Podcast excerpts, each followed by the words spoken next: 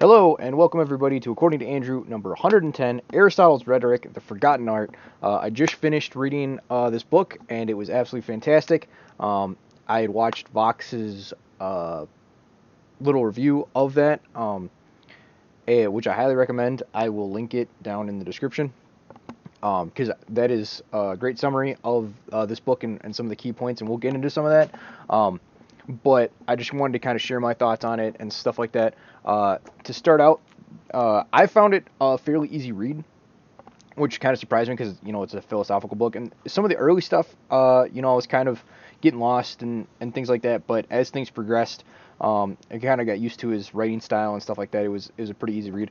Um, obviously, this is translated, so I will give you the translation that I read. Um, it was, if I can find the correct page here. Uh, the text of rhetoric is from the 1924 translation by W. Uh, Rhys Roberts.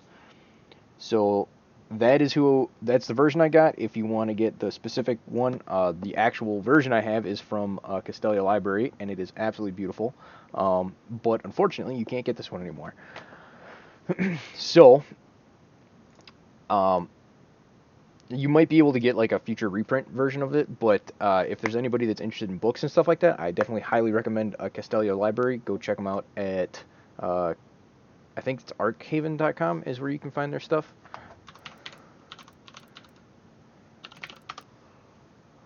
Uh, let's see if this pops up. Oh, that's the wrong thing. Uh,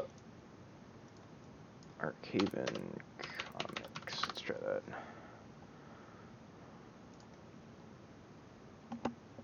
Yes, it's Arkhaven Comics. So if you go to Arkhaven Comics and then go into their book section and then uh, go to subscription.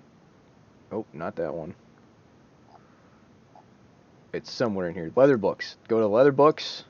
Go to bindery. Boom. You'll be able to get uh, the subscription for that somewhere in there. You guys can figure it out, but I give you the general direction. All right, now let's actually get into the the book. Um, so, uh, book is really interesting. One of the key things to take away from it is the idea of rhetoric. So, rhetoric is um, there's two different uh, ways of speaking. So, through persuasion, there's dialectic and there's rhetoric. Re- um, dialectic is when you're trying to use facts and reason stuff like that. It's what we associate a lot with science. Of uh, here's my experiment, here's my hypothesis. This is what we're going to kind of do uh, to get there, and then um, the other side of that is rhetoric. It's persuasion. It's it's trying to convince someone, hey, we should do this or that or whatever, and uh, you know, using various flares. Uh, Owen Benjamin is uh, really good at this, as if for an example.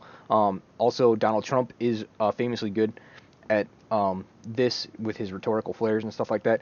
And it also puts so much stuff into context because you're like, you know, some people get like all up in arms. Um, you can kind of see this a lot with uh, the the mainstream news stuff where they they're always like, um, oh Donald Trump is lying and stuff like that. When really what he was saying, in a sense, they're correct when they say that, but uh, you know what he was saying was hyperbole or exaggeration and stuff like that. As a and that's like a means of persuasion.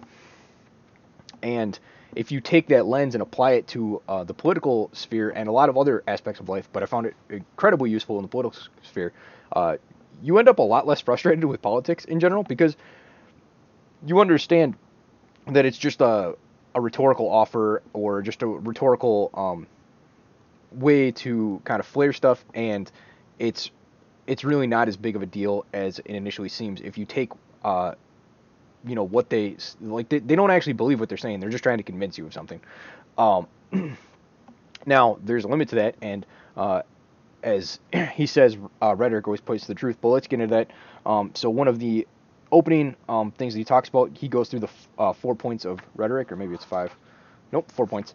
Um, so I'm just going to read those because uh, I think they do a good job of highlighting uh, where it is useful. Uh, so it says, uh, it has now been shown that ordinary writers on rhetoric treat uh, of non-essentials. It has been shown why they have inclined more towards the forensic branch of oratory. I guess I didn't read that.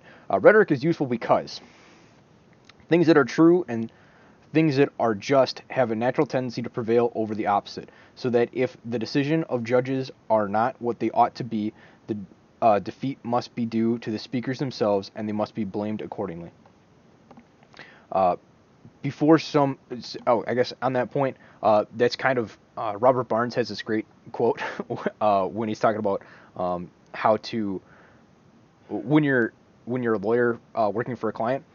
He's like, if you have if you have the facts, you pound the facts. If you uh, have the narrative, you pound the narrative, and if you have nothing, you pound the table.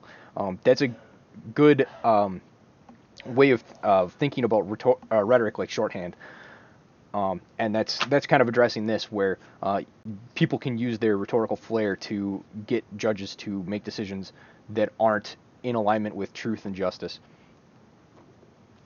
Uh, before some audiences, this is the most important one.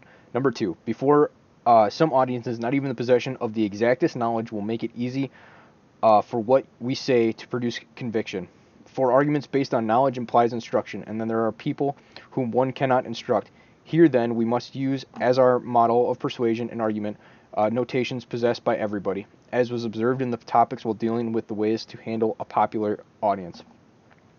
And this goes into the fact that not everybody is convinced by facts and reasons, stuff like that. A lot of people are convinced simply by uh, rhetoric, by persuasion, by um, I mean, if you look at uh, what's happened over the last couple of years, how many people just kind of went along to get along, kind of thing, and it, they, you could show them as many facts and stuff like that about uh, mass or um, jabba ding dongs, all that that kind of stuff, and it wouldn't convince them of anything because they're uh, limited to the rhetoric. And I, I think it's kind of a spectrum. Uh, sometimes you're in some a- aspects you're limited to the rhetoric, some aspects you're not. But it's it's an aspect that you have to be able to flow between. And some people uh, can kind of progress into, but there are some people that are just gonna that's that's how they operate. That's what they're into. Um, and so it's it's a really um, way of understanding this. Uh, good way of understanding this. Number three. Uh, we must be able to employ persuasion just as strict reasoning can be employed on opposite sides of the question, not in order that we may make uh, may in practice employ it in both ways. For we must not make people believe what is wrong, but in order that we may see clearly what the facts are, and that if another man argues unfairly, uh, we on our part may be able to confute him. No, uh, this is really important because if you try to argue, if someone's using rhetoric and you're trying to use dialectic, the uh, rhetorical speaker will win. We'll get into that later. Uh, no, uh, no other of the arts draws opposite conclusions. Dialectic and rhetoric alone do this. Both these arts draw opposite conclusions impartially. No, none, nevertheless, the underlying facts do not lend themselves equally well to the contrary view. No, things that are true and things that are better are, by their nature, practically always easier to prove and easier to believe in. And uh, this gets to the heart of uh, what Vox says a lot of times is uh, the best rhetoric points to the truth. And so that's why some rhetorical flares just fall flat on their face, and some rhetorical flares uh, seem to have such a bite to them, right? That's why, uh, you know, they they were calling um, Trump fake news, and he he did a twist on him, and he's like, no, you're fake news, and that had a um, it was a uh, it the the label fit the character on the media far better than it fit him, and therefore it was able to be flipped in such a uh, jujitsu-ish way that is wasn't possible in the reverse.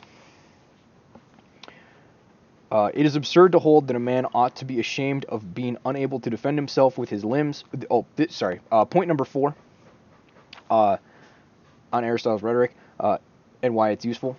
It is absurd to hold that a man ought to be ashamed of being unable to defend himself with his limbs, but not ashamed of being unable to defend himself with speech and reason. When the use of rational speech is more distinctive of a human being than the use of his limbs. And if it be objective, then one uses such power of speech unjustly might do great harm.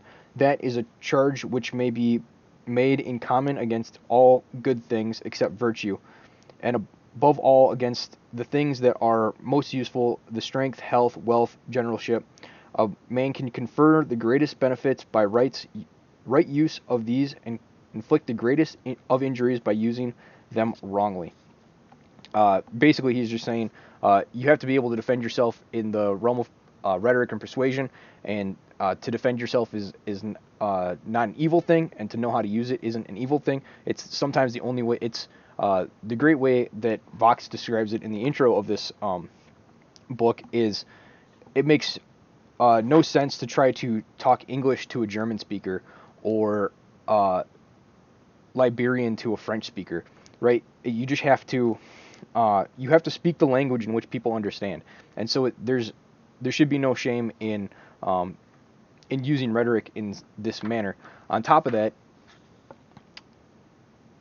uh, he makes a distinction that you can't, and this is an issue that we face a lot in. Oh well, someone might use it for evil. Well, that's true of basically everything. So either you're going to outlaw literally everything, which isn't, which if you've outlawed everything, you've outlawed nothing, because it's unenforceable then, and then it's uh, the actual decisions are just capricious, which is kind of what we see right now. It's uh, we've had an over regulation of stuff, but that's a side note.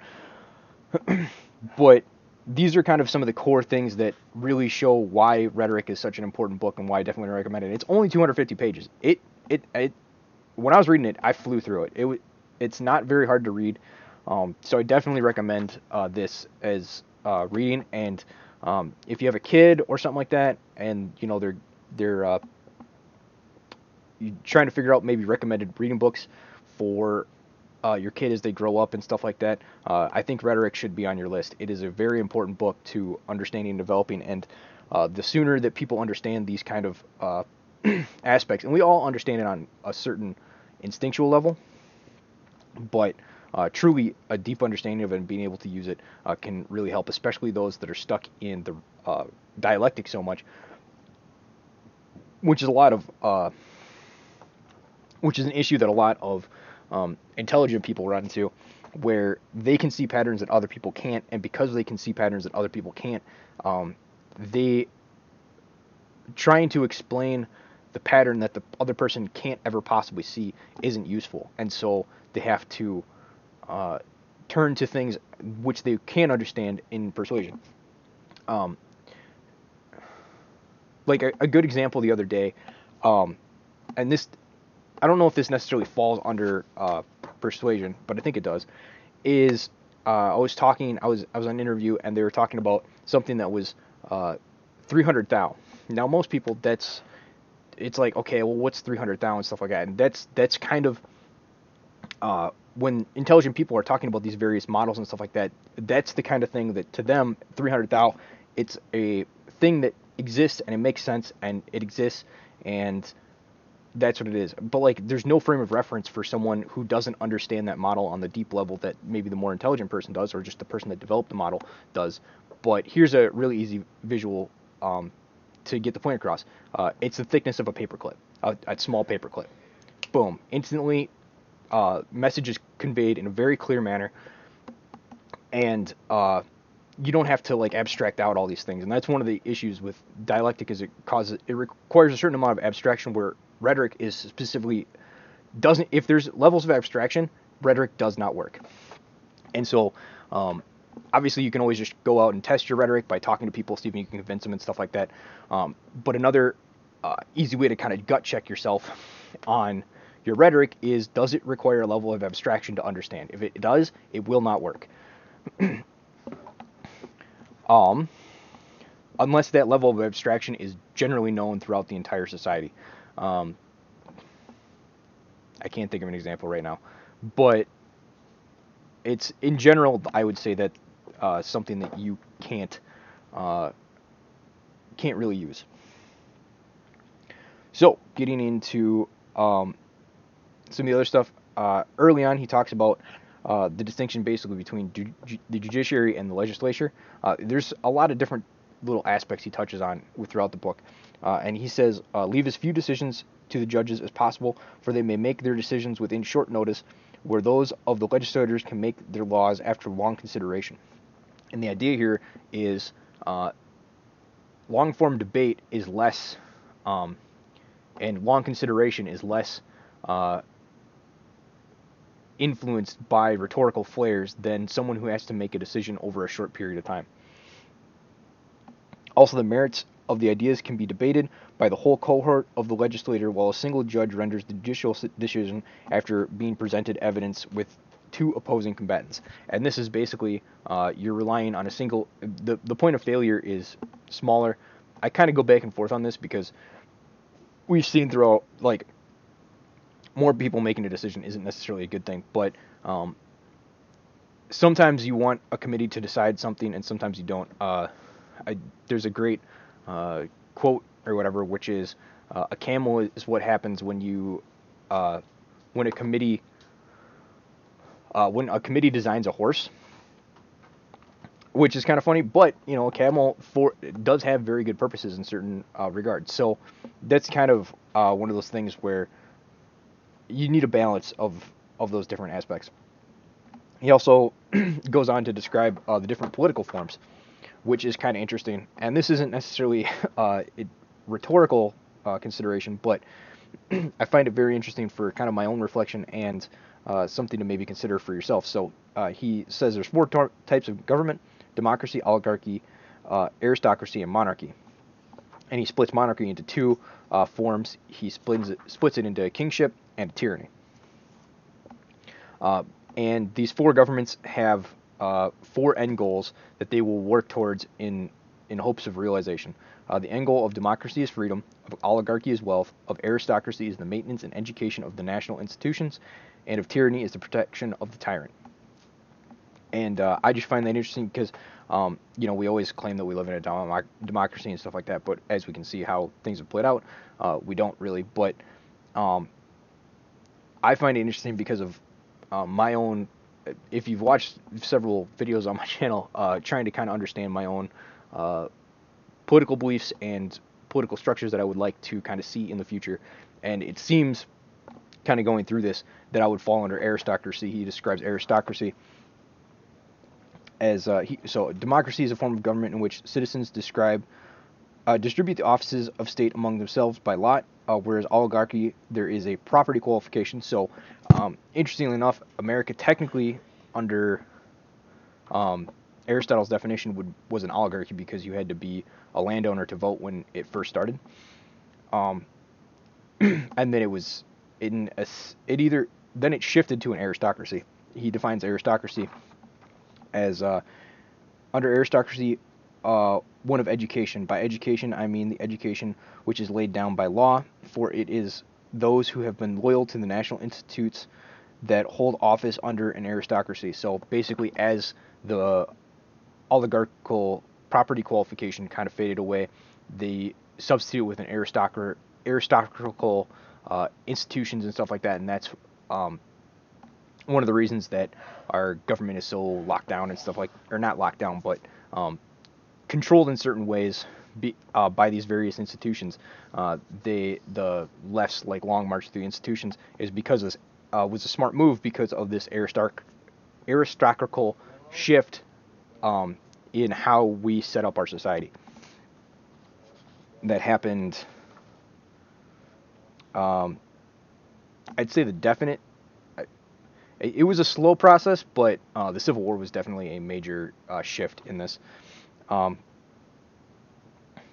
and then uh, he describes monarchy as the word implies is the construction in which one man has authority over all, and he splits it into two forms: kingship, which is limited by prescribed conditions, and tyranny, which is not limited to anything. Uh, so that covers that. And then what else did he talk about? Um, Oh, just uh, one interesting thing that he points out is uh, no one grows angry with a person on whom there is no prospect of taking revenge, and so um, I think that's some a good thing to kind of watch in yourself is uh, if you stare into the abyss too long, the abyss stares back and stuff like that, and um, that idea of uh, revenge and stuff like that can and uh, you know a lot of times various politics or, or things really outside of our control uh, can make our blood boil and that's where I've uh, Marcus Aurelius' book, which I definitely recommend, um, has kind of helped the Stoic uh, has kind of helped me like, look, if I can't control it, I'm not going to worry about it, kind of thing.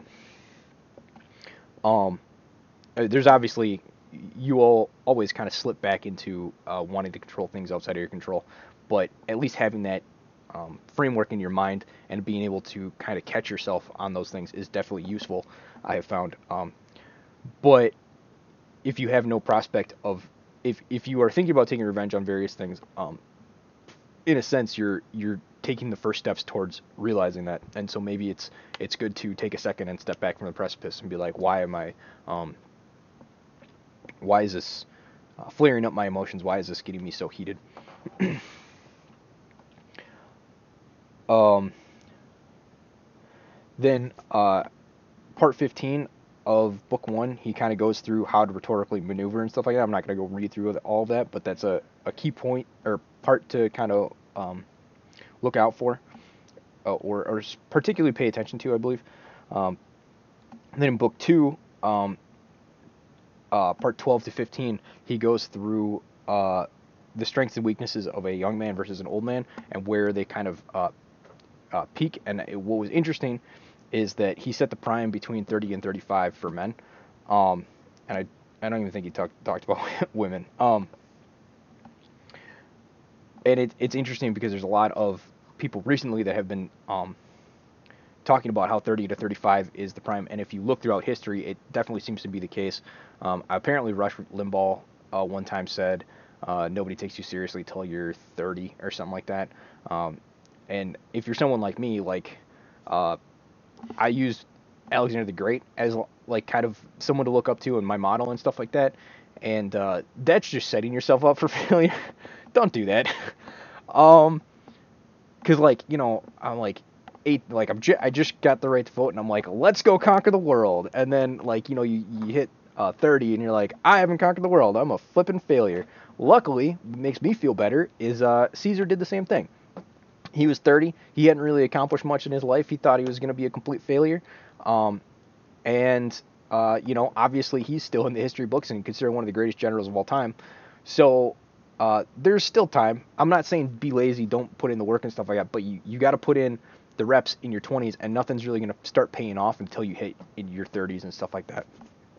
That's just something for uh, if there's any younger guys listening and stuff like that. Uh, keep that in mind. You see that with um, so Caesar didn't get his break till later. Sulla didn't get his break till he's 50.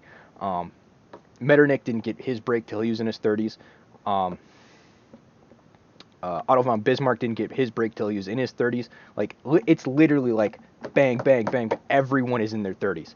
It is kind of crazy. Like it's like uh, th- there's that meme where like dudes digging and like one more dig and you would hit hit um, uh, diamonds and stuff like that. And that's kind of like what it seems like. I haven't quite hit that. I just I just turned 30 this year.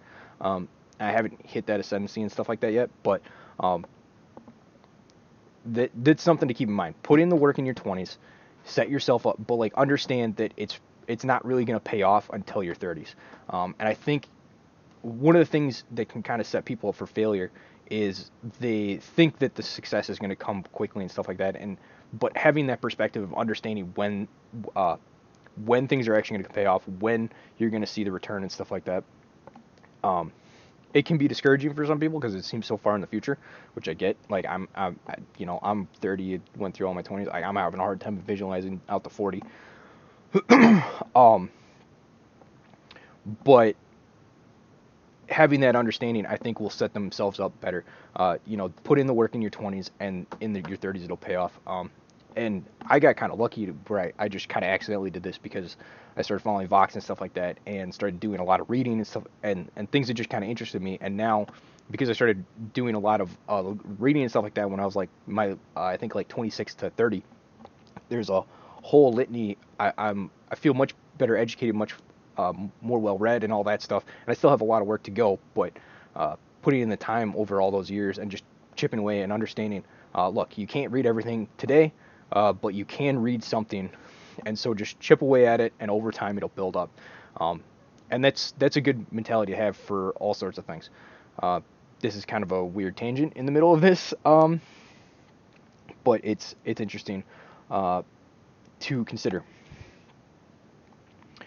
Uh, then he later on in the book, Aristotle gets into uh, writing styles and how to write stuff. He talks about prose and the two different uh, kinds where um, you can have short and curt um, writing styles where everything is kind of uh, explained in within the, the sentence, and then there's like the free running style. I am, if you've seen my, well, I guess I don't put a lot of writing on the internet, but my writing is notoriously long-winded. um, I remember uh, when I was writing my thesis, like there was uh, something that when I was doing the review for my uh, from a master's degree, like the the reviewer guy was like, usually people have the issue of having too short of sentences, and you have the opposite problem where your sentences are too long. um, so that's kind of interesting. Um, but yeah, the other one is free running sentences which naturally flow, uh, so there is no natural stopping places, which is the issue I run into all the time. Is I feel like I need to put a stopping place somewhere because it's getting too dang long, um, but there's nowhere to naturally break it. Uh, being that it's seems to uh, or the uh, and then yeah, I thought this just kind of stuck out to me because it really applied to me personally. Uh, and then one of the last things that he talks about is how to, and we kind of touched on this earlier, is was um, Donald Trump's way he jests and stuff like that, and how things work and how to uh, beat rhetorical flares. So, um, he says, kill your opponent's jesting with earnestness and earnestness with jesting. So, um, the corporate media takes themselves extremely seriously. So if you don't take them seriously, then it's a way to undermine them. Uh, someone that um, so one of these things is don't be afraid of like the labels they throw at you, right? So a lot, uh, so a lot of times they'll, you know, they're like, you're a racist, you're a Nazi, or whatever, and uh, you know, this causes you to be on the defensive. And oh no, I'm not this, blah blah, blah. and it's like they they set the framework by doing that. And so one of the ways that you can kind of um, break that framework is just by being like no. So uh, a great example is uh, when I was in my fraternity, we had this joke uh, house position called the house pussy, uh, which is basically whoever was the biggest bitch in the house. um, and uh, we had a guy that was gonna graduate, and so we needed a, he, that who was the house pussy, and so we needed a new um, house pussy. And someone like was like, oh well, you know what? Uh, they they tried to throw it at me, and I was just like no, and like that just killed it dead right there, right? And uh, that was a way to um, to uh, put earnestness against their jesting because you know they're kind of joking. And you know I could have played played it off playfully but I was just like nah. And it's like well obviously uh, it just falls flat because rhetoric has to point to the truth. And because I was willing to stand up for myself uh, the uh, the label didn't stick. And that that's a good example of kind of uh, how these things work. Uh, Trump did this very well, as uh, it was, as if it was true. Uh, do do do. Hold up, I missed the sentence.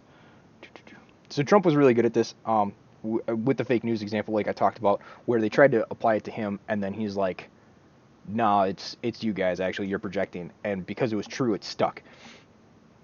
Uh, another good example of this is SJW uh, is very effective uh, as they cannot, with earnestness, assert uh, the title which you gave them. So because you're calling them a warrior, they can't be like, "Yeah, I am. What what about it?" Right? Because they're they're obviously not that, right? So that's using jesting to undermine uh, because they're they're they treat themselves as serious people, and then you're like, "Oh, well, you're a warrior," but they can't honestly say that they're actually a warrior, and so it like undermines their uh, credibility or under undermines their um, way of being able to stand up for themselves. Uh, and that's why it's really like um, Trump's thing with nationalism was really important, right? Is you know people used that as a deriding thing before Trump took office, and all of a sudden uh, Trump was like, "No, I am a nationalist. Like, why would I not be interested in the, in the national interest?"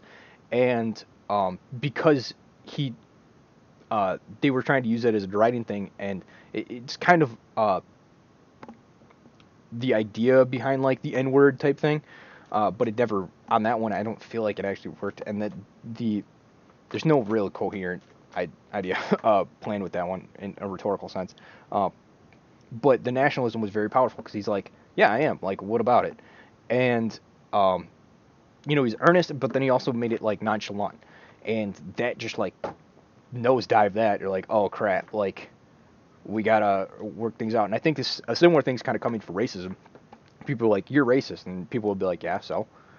And and that's when like, cause you've seen um, kind of left wing politics and stuff like that freaking out, but um, it's trying to suppress this this potential inevitability. I think it's an inevitability where uh, someone you know says you're racist and they go, "Yeah, what's your point?" Um, and that's happening in little corners and pockets and stuff like that, but it hasn't permeated the culture. And once it permeates the culture, then it the probability of something really bad happening, or not bad, but um, a change in um, in the ruling parties uh, is highly likely. Uh, and so, as a last little thing uh, for a rhetoric that I wanted to kind of give an example of, I listened to part of the problem quite a bit, which is a libertarian podcast, and so um, one effective uh, rhetoric. This does get into some abstraction, but I think it's well known enough that it would work. uh, is a lot of times they say, well, here we're the third option or whatever, and I think it would be more powerful personally to say, uh, it's about time to give America a second option, right? Because the Democrats and the Republicans are two wings of the same bird, right? They're they are the same thing. And so to give someone a different option, you you have to go third party. Well, don't make yourself third party. Lump them all in together. Look, look, they're in this camp. It doesn't matter if you vote for Republican or Democrat, you're voting for the same thing. Vote for me, I'm the third option. While Trump's around, I don't think this is going to work. But um, I think it is a potential option for libertarians, and it's it's something to kind of consider. Um, and if you set up, so it requires a level of abstraction, but if you set up like, you know, I think there's enough Republicans that kind of understand, um, or, or enough people disaffected with how the system works that can uh, understand, hey, you know, the Republican gets in there, they seem to uh, not do what I want uh, and I'm a Republican. The Democrat gets in there, they don't seem to do what I want, and so you know it goes back to George Carlin's uh, joke of there's a big club and you ain't in it. There's enough things permeated throughout the culture that I think this would translate, even though there is a level of abstraction within it. Um, I don't know. Give it a shot. See what happens. If it doesn't work, you know, you just drop it and move to something else. That's the great part about rhetoric. Um, anyway, that kind of sums up my thoughts on the book, my ideas of rhetoric and stuff like that. It was uh, kind of all over the place, but it was a lot of fun. Definitely recommend this book. It's a short read, it's a quick read. Um, it's worth reading. Uh, like I said, I will leave uh, the link to Vox's um, summary of it. It's on BitChute, so uh, go over there to check that out. It's really good and it's shorter than my video, so that's a plus. Um, like, share, subscribe if you thought this was interesting. I really enjoyed uh, talking to you about this today, and uh, thank you and have yourself a good day. Goodbye.